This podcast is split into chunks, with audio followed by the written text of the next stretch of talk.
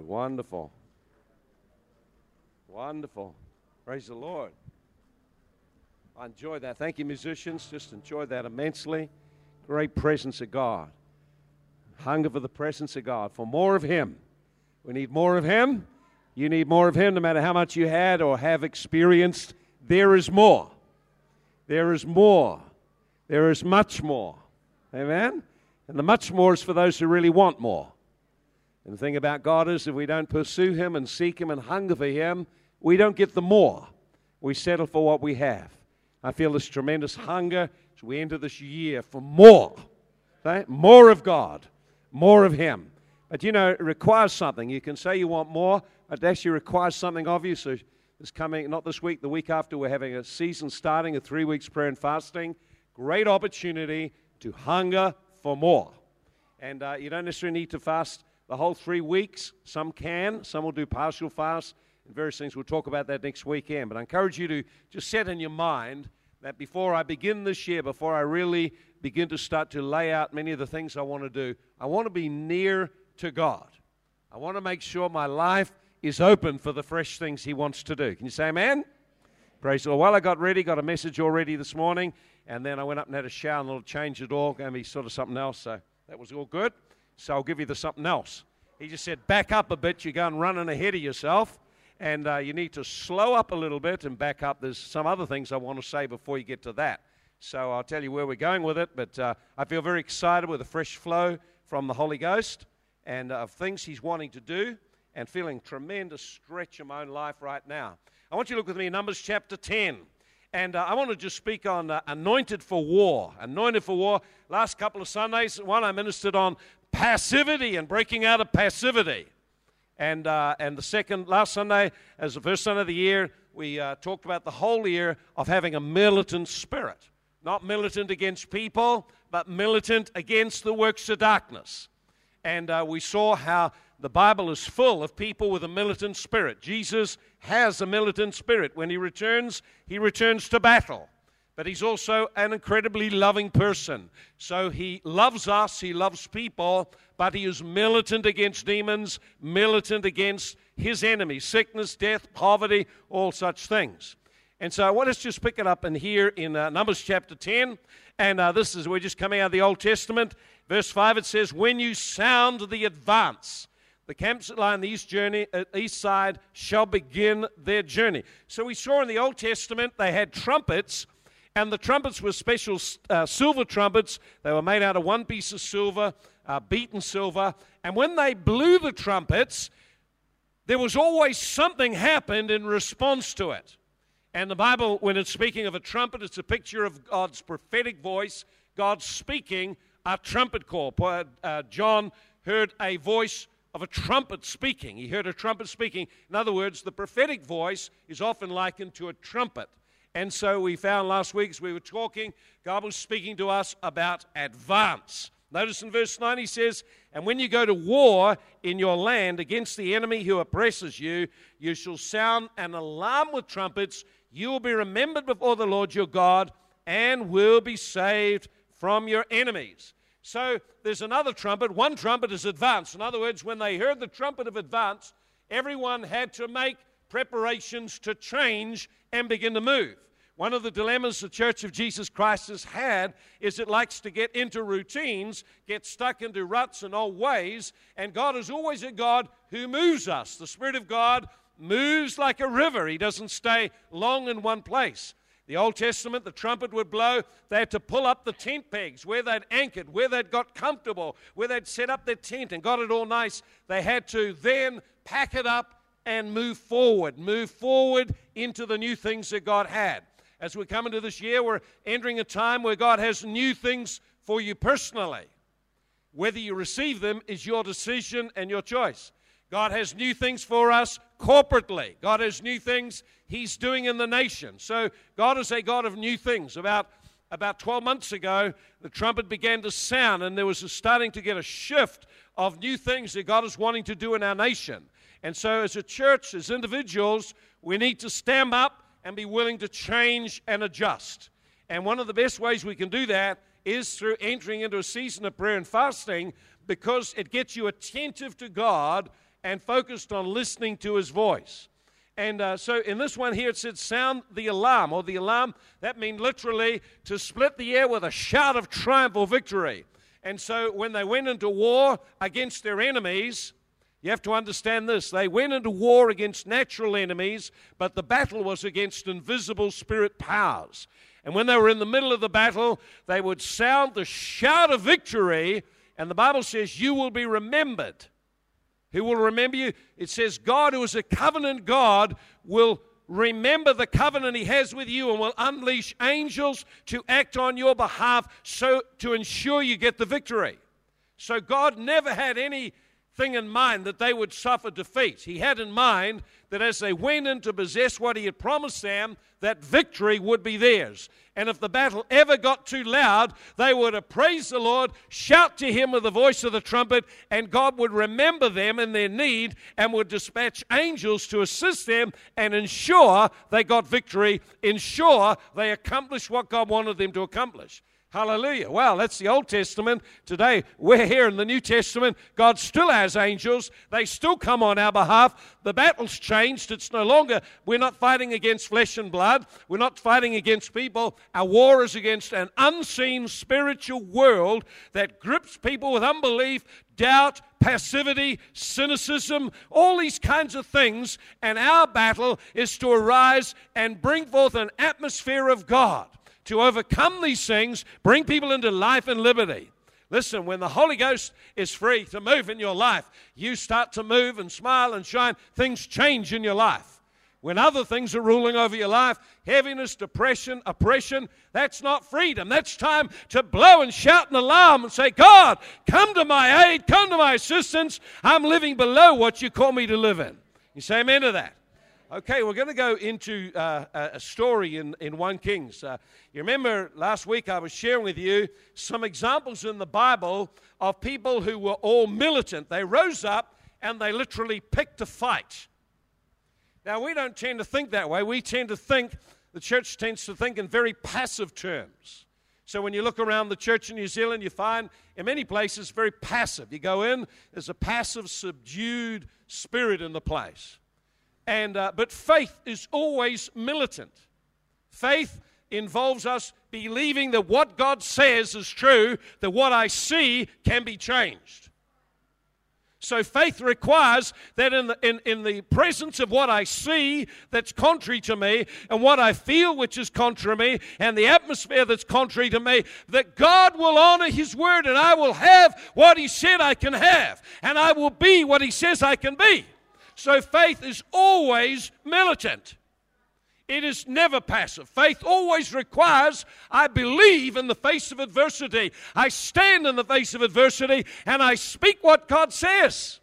Faith in the Bible is never passive. If I listen to you for a few minutes, I will know whether there's faith in your spirit. Because out of your mouth will flow negativity, defeat, passivity, or just uh, those kinds of things, or out of your mouth, well, I am believing. God has been speaking to me. This is what I'm doing. You'll have a different sound when there's faith alive in you. Will there be a fight? Of course. Paul says, fight the fight of faith. It's the only good fight. You're either winning or losing. We want to win. Let's go to 1 Kings chapter 19. 1 Kings chapter 19. So we looked last week through the Bible, and we found from the Old Testament through to the New, the kingdom advances when people have heard from God and have got boldness around their life and do things that weren't done before. It's true. They do things that weren't done before. So, will you do any new things this year? will it be the same old blah, blah, blah? You want to change? You've got to do something different. You've got to do something you haven't done before. You've got to actually break out of what you've accepted as norm and say, this year, what I accepted as normal last year, it ain't going to be acceptable this year for me. Isn't that right? Requires some change. Now, so we looked at some stories of people, Old Testament, New, and, and uh, I want to just now pick up one of the ones that I felt God just starting to quicken, and bring alive. I want to look at Jehu. Jehu. And so we're going to start this in 1 Kings chapter 19. 1 Kings chapter 19, we'll pick it up at verse 15. And Elijah's been in a cave and he's having a bit of a sad day, a depressed day, because uh, he's looking out there and he thinks, man, the problems in the nation are too much. And there's only me left, and everyone's just gone their own way. And, and he's quite discouraged about the condition of the nation. And in the middle of it, God speaks to him and he asks him the question, What are you doing here? What are you doing here? And if you're in a cave of defeat or fear or failure or discouragement, disheartenment, God's word is, What are you doing there? You don't belong there. That's, you're not, that's not where you belong. You're, you're, the, you're the man that's going to be the answer to the problems there. You're the one I've called to make a difference. What are you doing? You're my representative. What are you hiding in the cave? Come on out. And God gave him a fresh word. And this is what God spoke to him. He said, uh, verse 15, Go return on your way to the wilderness of Damascus, and when you arrive, anoint Hazael as king over Syria. Now that's an extraordinary one.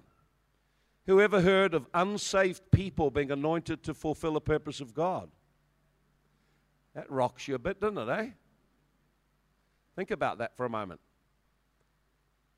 And then he says, Also, you shall anoint Jehu the son of Nimshi as king over Israel, Elisha the son of Shaphat of Abel Meholah, and you shall anoint him as a prophet in your place.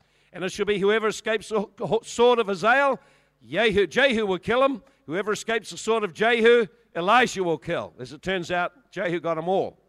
Verse 18 And I have reserved 7,000 in Israel whose knees have not bowed to Baal, whose mouth have not kissed him. So the land basically had forsaken God, was in a horrendous condition of idolatry and the worship of Baal, worship of false gods, uh, sexual sin, immorality, breakdown, and corruption right through the society. And yet, in the middle of it, God says, I got 7,000 gone that way. I got 7,000, a remnant inside there, and they love me and they've never been corrupted. And I can make a change in this nation. And so, what God does, the first thing He does is He begins to raise up the next generation of people who will change society. God is always in the midst of troubles, difficulties, financial crisis, or other kinds of crisis. He will raise up people to do something and act in that season. Right now, the world has had a huge shake. A year ago or so, a couple of years ago, it was a tsunami, and suddenly people begin to realize this land we live on ain't so safe after all. And then last year, there was another tsunami, a financial one, and suddenly people, everything that people put confidence in starts to tumble until people even aren't even sure whether a bank will last it. But what God is doing is shaking. So you notice God is able to use the unsaved world, people in the unsaved world. He's able to use unsaved people to accomplish his purpose.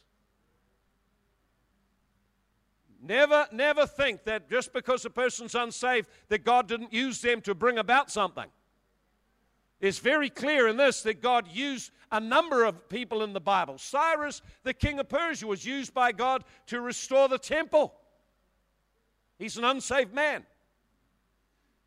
Think about it. There's many people in the Bible who were unsaved, and yet, even though they were unsaved, God was still working through them to accomplish His purposes. That tells us God is bigger than it all. Much, much bigger. There's no surprises for Him. There's nothing that's not in His power to shift and to change, and He's working it all for a purpose. Notice, so then He raises up another generation. And uh, first of all, He begins to raise up someone who will be a challenge for Israel. He raises up an opposition to Israel that will challenge it to get into God. So sometimes God raises up difficulties, whether they be financial or other kinds, to challenge you and me to seek the face of God again. Whenever there's adversity, struggles, difficulties, challenges, and upheavals, we're not to just spend all our time watching the bad news and lamenting. We're to push into the presence of God and begin to start to go near to God again and begin to allow His presence to freshly come around us and speak to us.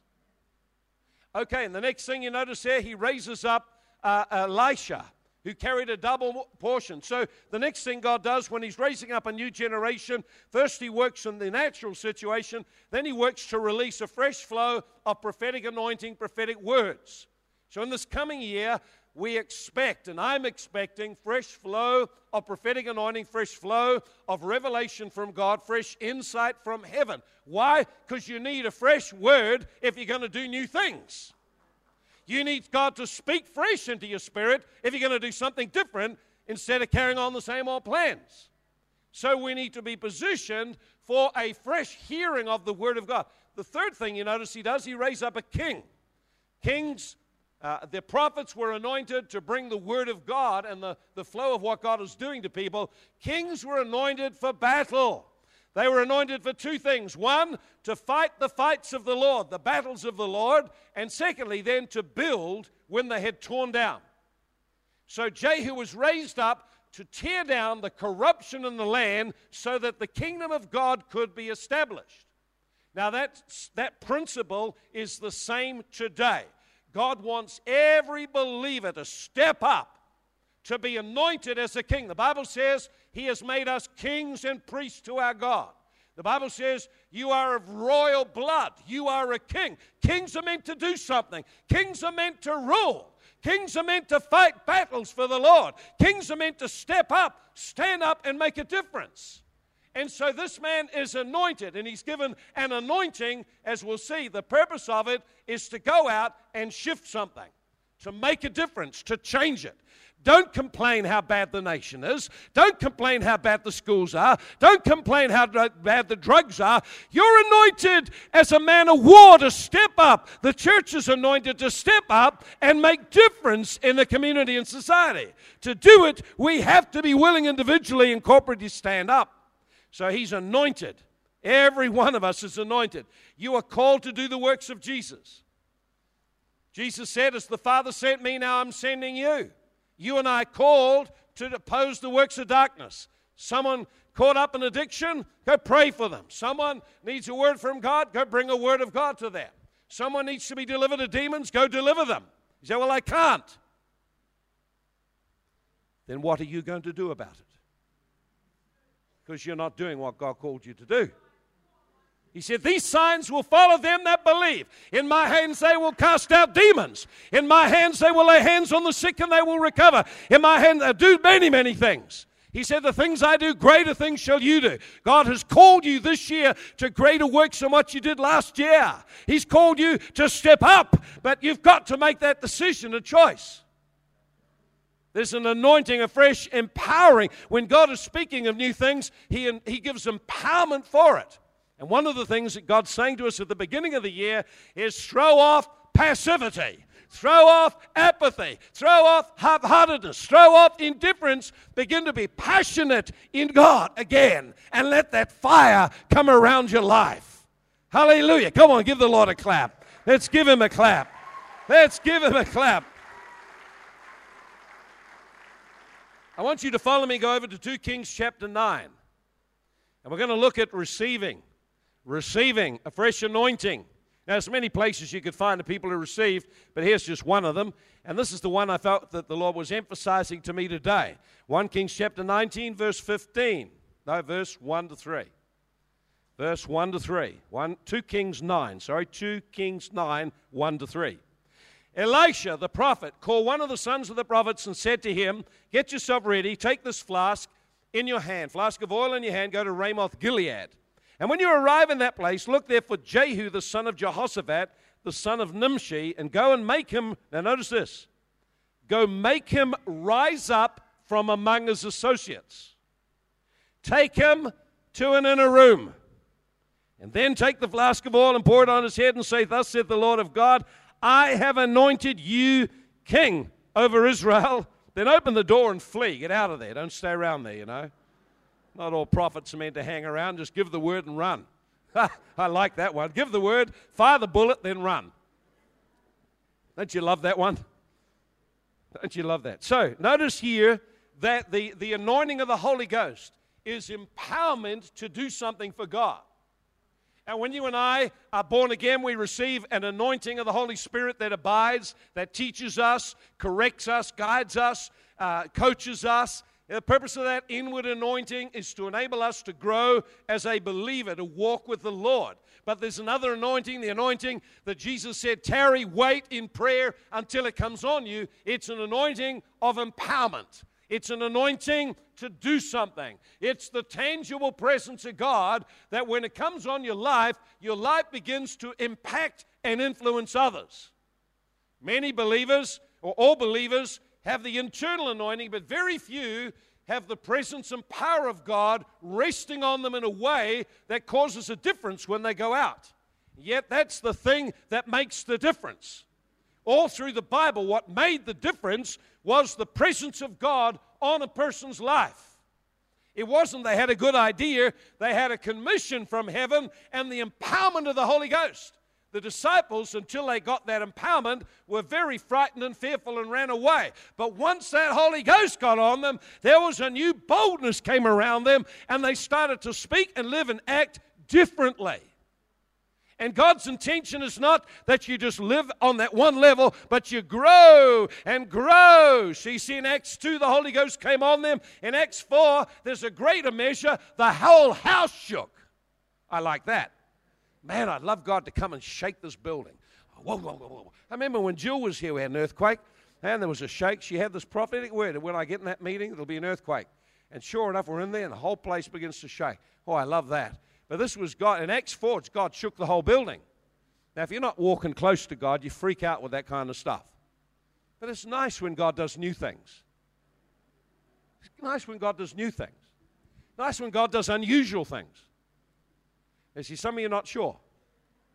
Because you like the same old, same old, same old, same old, because it'll keep you safe and you know what to do. But you see, it's in the new, it's in the new that you stay on the leaning edge of trust and excitement and adventure. Ah, adventure! I'm looking for adventures in the Holy Ghost this year. Adve- I felt that word adventure. Adventures with the Holy Ghost. Adventures. Oh, I think, oh, what does that mean? Oh, I must think about some adventures I can go on with the Holy Ghost. I'm really looking forward to some new things this year. Why not? Why not? Some adventures with. When have you ventured out with the Holy Ghost to do anything? Bring a word of knowledge or a word of prophecy to someone, or pray for someone, minister, go do something unusual, something a little different. Hey, that'd be exciting to do something a bit different, wouldn't it? See, there's a passivity here. That's what I'm talking about, you know. That's what I'm talking about. That's the thing that's got to go. Hey, you got to rise up above all of that. Yeah. God's going, God's doing something. Count me in. God isn't there, count me out. I'm leaving. Or I change it. We've got to do something different. So, certain. Now, notice, notice what this is what was involved in him receiving a fresh anointing. You see? The first thing is, is God said, make him rise up from among his friends. Listen, here's the first thing. If you're going to get a fresh touch of God on your life, you got to stand up and not follow the crowd. You've got to step up from among your friends. Your friends may not want much you got. In fact, they'd much prefer you stayed the same. I noticed after I got saved, he wanted me back doing what I was doing before. But when you, when you just make a decision, I'm pressing forward with God, it alters all your relationships and connections. When you start to say something, you say, Well, I don't care what anyone else is doing. I know this year I'm going for it with God. I'm going to build a prayer life. Let God work in my life in a deeper level of holiness and purity. I'm going to let God change me this year. You step up and you're different. And not everyone likes it. They all want it to be the same. I like it to be different. I like it to be different. So when something different happens this year, don't say I never did that before. Let make, let make room for God to do something different. Let God do something different through you. So the first thing you notice, it said, the first thing he says, make him stand up. Now, if you're going to do anything different this year, first thing you're going to stand up on the inside, make a decision. I will change. I will set my face to do something different. What did he tell him to do second? Second, he said, take him into an inner room. In the Bible, the inner room always speaks of prayer. It's the prayer room. Jesus said, go into the room, Matthew 6 6, shut the door, and pray to your Father in secret. Your Father who rewards you, who sees in secret, will reward you openly. So if we want to see different things openly, we have to do different things privately. If you want to see different things openly, then do different things privately first. It's in the place of prayer and intimacy that we receive new things from the Lord. It's in the place of prayer and intimacy that our lives are broken, that we begin to pour out, the wounds are healed, the things we've built in our life begin to come out, and God begins to restore us and empower us for new things. If you want to be different, you've got to get into the place of prayer. So make him step up, make him go into the prayer room. And then, when he's in the prayer room, pour an anointing oil upon him. Don't you love that? See? So, pour an anointing. First and last thing is need to receive something fresh from God. Now, notice what he got fresh from God. Now, no one in the world knew about it except Elijah and him. You know what he got?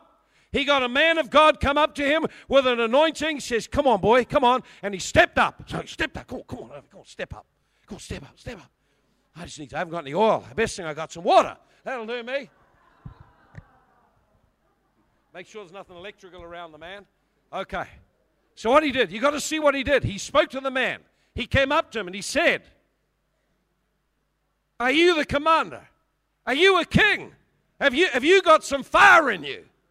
He said, Yes, will you come with me? So he took him into a secret place. Huh? Take them in the secret place. Whoa, in the secret place. Away from everyone. Now you've got a peek in, you see. You're all voyeurs today, having a little look in at what God's doing. And then what he said. Now, this is what God said. Now, you understand there's two things happen in the secret place. Two things happen in the secret place. One is fresh anointing, the other, fresh commission. Now, notice what he heard in the secret place. You are a king. See, what happened was the prophet anointed. I'm just going to pour some of this. I'm not going to make you too wet. To pour some. I got no oil. That's the problem. See? So, unless we've got some oil around. No, we've got. This will do. This will do. So I want you just to focus. I just want you to see yourself. You're in the secret place in prayer and you're beginning to pour out to God. And then God speaks. See, he had a physical man come in there. And in that place of prayer, in that place alone, in that place out of the view of everyone, something happened. Something came from heaven. Two things came from heaven, and an anointing and a word. I make you a king. Rule, rule, rule. And then the prophet threw down the bottle and fled. Uh, he wasn't a king, he was a prophet, he was scared he'd get killed. So the king's got to go out do the fighting. This is the word of the Lord. It's time to rise up. It's time to break free of those things that have been shackles in your life. It's time to stand up and do war with them and no longer enter agreement with them, and you shall become a new man, says the Lord. Thank you, Lord. See? So, you notice you got a word from God. You know, it's interesting what the word of God said to him. Whoa, you won't get up easily. There's the power of the Holy Ghost on you. That's what we need is the power of the Holy Ghost on us. On us. Notice he received something fresh from God. What did he receive? He received a word that gave him identity. This is who you are. Look, look what he says here. He's, I got it here somewhere. I'm getting too excited and running here. Can't find my place in the Bible. Here we go. Well, I can't. Here it is. 2 Kings 9. He said, I have anointed you king over Israel. He got two things. Number one, he said, This is who you are. You're a king. You're a king. You're a king. And this is the area or metron you're called to rule over. Now, listen, if you will get alone with God, I tell you in this coming month or so, God is going to begin to identify for you your metron, your area of rule, that you should rise up and begin to learn how to bring the authority of God and change the spiritual atmosphere in it. Every one of us is kings this man was anointed king over Israel, but we are anointed kings to change the spiritual atmosphere wherever God has called us to be. Second thing, he gave him a purpose. So, in the place of prayer, you discover who you are. You don't discover who you are by trying out lots of relationships and by trying out many things and asking people. You've got to get it from God. God says, I know who you are. You're a child of mine. You're a child of the living God, born again by the Spirit of God, anointed with a holy calling and purpose. You need it inside you. Inside. Second thing he said, verse 7 You'll strike down the house of Ahab, your master, so I can avenge the blood of my servants, the prophets, and all the servants of the Lord at the hand of Jezebel. The whole house of Ahab shall perish. So he gives them a purpose, a very clear, this is what I want you to do. You're anointed for this. And all of us, as we walk with the Lord, should be growing in anointing and in clarity what God wants you to do with your life. It should become clearer and clearer. The path of the just is like a shining light, it gets clearer and clearer as you walk. But if you sit down and wait, nothing happens. Okay, now the apostolic anointing is an anointing for war as well as to build. It was on Nehemiah, so they had a sword on and they built. There's a mixture. You've got to tear some things down before you can establish others. So wherever Jesus went, he loved people, but he also picked a fight with the devil. He went into many places and picked a fight. And you're going to look when we see of Jehu's battles, he went out picking a fight. Now, that's a whole different concept to much of passive Christianity, which is I want you all to be nice to me, I want to be accepted and loved, and I want life to be safe and secure and no ruffles, thank you very much. That is a passive, defeated church. God is trying to put something worldwide back into the church that was lost in ages past called apostolic anointing. An apostle is one who is sent on a mission to a foreign territory. Now, you may not be an apostle, but you are called in this season of history in where God is operating to be apostolic, to own, I am sent by God into the community to have an influence and make a difference. I am sent into a foreign land, anointed as a representative of heaven to bring heaven into the earth. That's what you're called to do. John 20, 21, as the Father sent me, so I send you. Luke chapter 10 or 9, verse 1 and 2, Jesus anointed the disciples, said, Go preach the gospel of the kingdom. Do you know what the gospel of the kingdom is? That you're called to preach.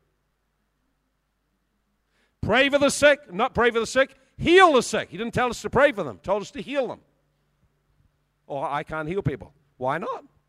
Get into a healing seminar. Find out how to heal the sick. Uh, cast out demons. I don't know how to cast it. We'll get in and find out. That's what the mandate is.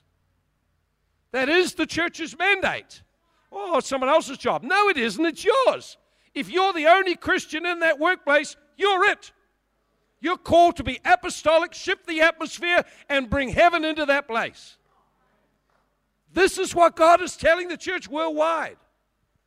So the apostolic anointing always creates conflict. These are the men that turned the world upside down. They weren't happy to see apostles because they upset everything. Oh, you're getting quiet on that one. I have a good think about it anyway. See? So notice this the apostolic anointing is a breaker anointing. I might get to minister on that. Uh, and, uh, but the breaker anointing is a special empowerment that shifts spiritual atmosphere. It gives breakthroughs where there was no breakthrough before.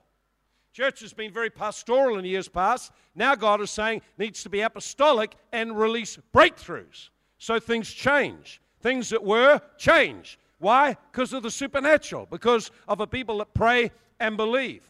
Now notice the name Jehu. Jehu means literally one who is powerful. God is powerful, mighty, and strong. It says in uh, verse Let's have a look, see if I can find where it is here. 2 Corinthians 9. See if I anyway, Jehu means powerful and strong. He was the son of Jehoshaphat. There it is, verse 2. Jehoshaphat means God has judged. And he was the son of Nimshi, means God sees and set people free. So if you put it all together, saying Jehu is the one who's letting people know God is powerful and mighty. He's judged the principalities and powers of this age, and now he's come to set people free. Now that's the apostolic anointing. God is on you, mighty and powerful. He's already judged the spiritual powers, He's judged them, and now in Psalm 149, it's the responsibility and privilege and honor of all believers to deal to spiritual powers. It's our, it's our responsibility to make a difference, to break through in these areas, firstly in the Spirit. Now, notice he was anointed for war. In verse 7, tells us there, You'll strike down the house of Ahab. Now, you got to understand, Ahab uh, literally is the one who provokes. The one who provokes God to anger. And uh, so remember, if you just look first natural, then spiritual. If you think about Ahab, Ahab was a passive man. He was a man who was passive. And not only that, as a result of being passive, he yielded up and he never fulfilled his course that God called him to fulfill. When you're passive, you can't fulfill your destiny. When you're passive, you will come into compromise. When you're passive, you'll come into relationships which undermine your walk with God. When you're passive, you'll come under the control of something. And so when we look at uh, Ahab in 1 Kings 16, we find Ahab anointed to be king of Israel instead compromised entered into a relationship with this woman Jezebel, who introduced him to idols and then took over him and took over the nation. You have to understand those spiritual powers are still at work, and they will work on any person who's passive. If you are passive, you'll end up making compromise. You'll end up in relationships you shouldn't be in. You'll end up in idolatry where something's got first place in your life instead of the Lord. And if you're going to shift, God, you've got to understand this God hates that. God hates his people being in captivity. So God wanted to deal with them. He provoked the Holy Ghost. Listen, we don't want to provoke God. Believe me, you don't want to provoke God. So can we, how do I provoke God? Well, the Bible says you can grieve and, and hurt the Holy Spirit and upset him. So our attitudes, the way we live our life, can grieve and provoke God.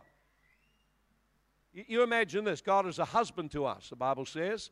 You imagine there if you're married and your wife begins to start to have an affair with someone else. Would you be provoked? Well, if you're a passive man, you probably shut down, don't think anything of it, and find your own escape.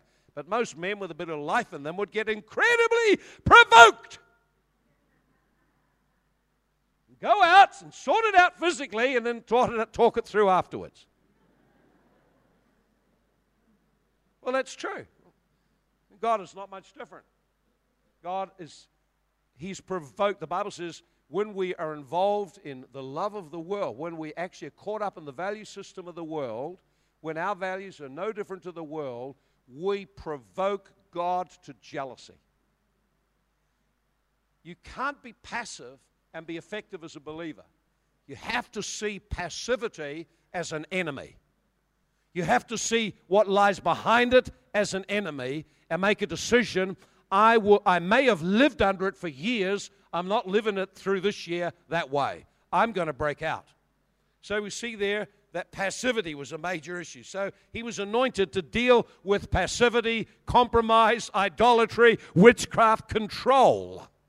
Now you notice wherever Jesus went in and people were controlling, he caused them to all get upset and angry. Isn't that lovely?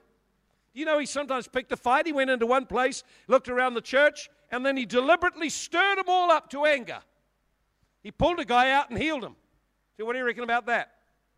They were furious. Read how many times he went into a church or someplace on a Sabbath day. Why the Sabbath day? He was picking a fight. So go on the Sabbath day, heals the man. They become furious. Jesus picked fights. Not with people. He picked fights with ungodly spiritual powers. He never let them, and so what he did was he would say and do things that would flush up what was there, bring the hidden spiritual powers out to the open. Sometimes they come out through people, of course. Okay, and here's the last thing we'll finish in 2, Corinthians, 2 Kings 9. The apostolic anointing or that breaker anointing breaks the hold of witchcraft. Now, notice this uh, he says here in verse 11 Jehu came out to the servants of his master, and one said to him, Is everything all right? Oh, uh, what's this madman? He, where's he come from?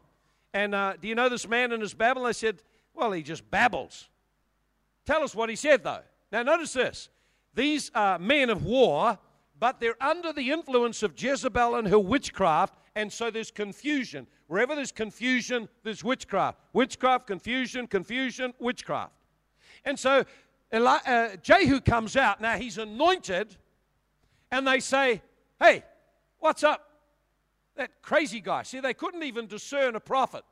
That's how confused they were. Jezebel destroys the prophet. So the spirit they were under tried to silence the prophetic voice in the church of its day. Why we need the prophetic to flow continually through worship, through the utterances of prophecy, through the word of God coming in the church. We need the release of that. Otherwise, the church comes down into bondage. It's got to have that life flow of the Holy Ghost. Every area of the church this year needs to be flowing prophetically flowing in words of knowledge, flowing in the spirit of revelation needs to happen right through the church this year. Whatever group, whatever area, doesn't make say, well, I'm on the security. Doesn't matter. You get words of knowledge there. Pray for someone in the car park. Whatever. Start to move with God. Don't let that fear and control come down and sit on you and shut down the gift. And so notice this the guys are all confused. Now, notice what he does. This is all he does. They're saying, This guy's a crazy guy. What on earth is he saying? It's just babbling nonsense anyway and it's all lies. And then he said, This is what. That, so then he comes out, and this is what he does. He just says what God said about him. God has anointed me king. Now, notice the immediate response. The confusion goes. They say, God save the king. And they all line up to serve him and they go out to do battle. Now, what a shift that was. You, there's no natural explanation for it the spirit of confusion that was over their life when they got a clear word from God shifted what was on them and they then lined up with what God wanted to do. Listen, you have to have heard. Notice all he did was say what God said to him. You've got to have something fresh from God and learn to speak what God says about you. If he says, You're his son, I'm the Son of God. I'm one of His sons, part of His family. If He says, I've anointed you, God has anointed me for this work. You've got to learn to agree with your words with what God has said and then speak what He wants you to speak. And he just spoke out what God said. Immediately, the circumstances around him began to line up and they came on his side to fight the battles of the Lord. What an amazing thing. So we can learn some things from there. I love all of that.